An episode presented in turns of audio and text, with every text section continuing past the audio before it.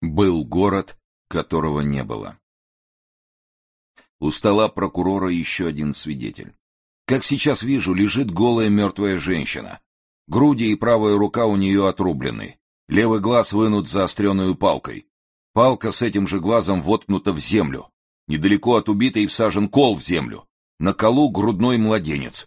Изо рта младенца торчит грудь, отрубленная у его матери. Свидетельница Петрова, подойдите к столу, отвечайте.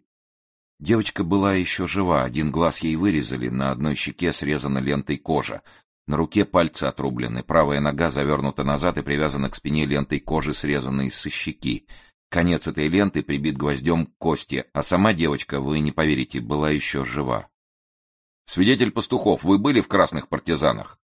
Да, был, у нас в отряде много народу умерло. Свидетель, от чего они умерли? От этого? От чего от этого, выражайтесь яснее. Умерли от ужасов, которые они там видели.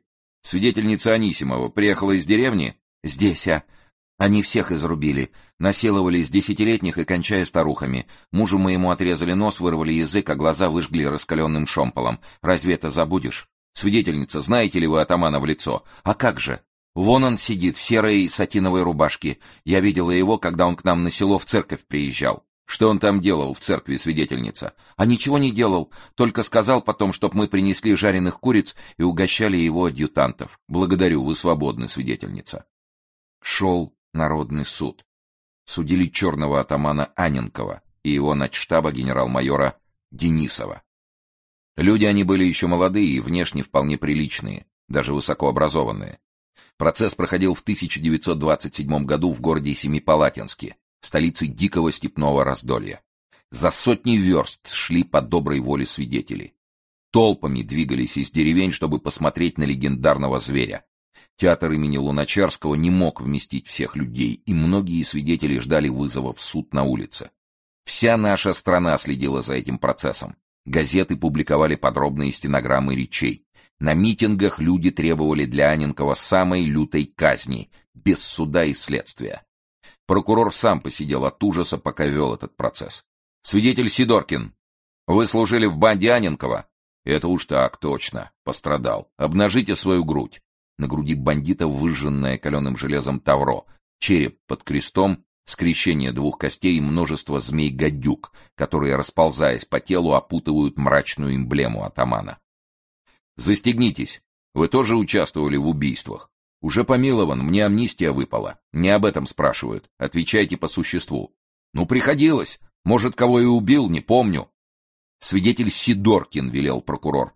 Расскажите подробнее об отступлении отряда Аненкова в Китай. И вдруг атаман Аненков гортанно выкрикнул одно слово. Не русское, скорее всего, восточное слово. Одно лишь слово, никому в суде непонятное. Свидетель сжался, будто его огрели дубиной по затылку. Прокурор обратился к подсудимому атаману. «Повторите, что вы сейчас сказали свидетелю». Загадочная улыбка выгнула тонкие губы атамана. «Свидетель Сидоркин, что вам сейчас сказал подсудимый?»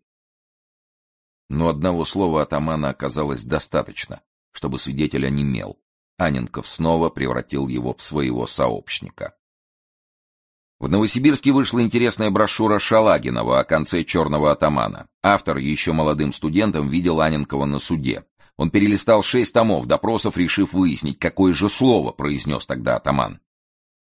Конечно, протоколы суда его не зафиксировали. Аненков свободно владел французским, английским, китайским, монгольским и разговорными наречиями Туркестана. Первые два языка отпадают. Вряд ли слово «китайское». Может, жаргонное?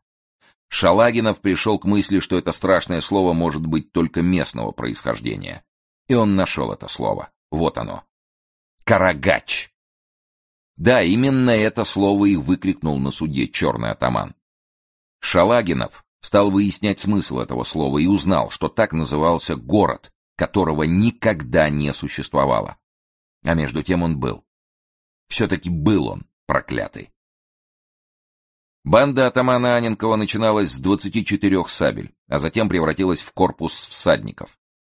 Под напором Красной Армии она откатывалась прочь, оставляя после себя смрадные изувеченные трупы, дымя на бивуаках гашишем и опиумом, пьяно отрыгивала атаманщина злющей маньчжурской ханшей. В составе банды числились табун скаковых лошадей атамана, парикмахерская атамана, гардероб атамана, утонченная кухня атамана, телохранители атамана, хор песенников атамана, оркестр народных инструментов атамана и личный зверинец атамана, в котором лучше людей уживались волки, медведи и лисицы. Был еще шут, точнее рассказчик анекдотов. Надо всем этим табором реяло мертвенно-черное знамя с черепом и костями, поверх которого белели слова «С нами Бог и атаман». Шевроны, вензеля, аксельбанты, бранденбуры, ими сложно и вычурно переплетались рубахи всадников. Наконец эта арава докатилась до той незримой черты, за которой Россия кончалась навсегда. Здесь, на рубеже Китая, атаман Аненков велел зачитать манифест, обращенный к армии. «Славные бойцы, два с половиной года мы с вами дрались против большевиков. Теперь мы уходим вот в эти неприступные горы и будем жить в них до тех пор, пока вновь не настанет время действовать. Слабым духом и здоровьем там не место. Кто хочет оставаться у большевиков, оставайтесь. Не бойтесь, будете ждать нашего возвращения. Думайте и решайтесь сейчас же. После этого команда спешится, оружие класть на землю. А когда приказ исполнили, Анинков повелел всем отойти от оружия на 600 шагов. Между рядами людей, брошенного ими оружия, встала, цыкая плевками, шеренга телохранителей, атаманов в черных рубахах. Анинков, стоя в стороне, ждал, когда люди примут решение.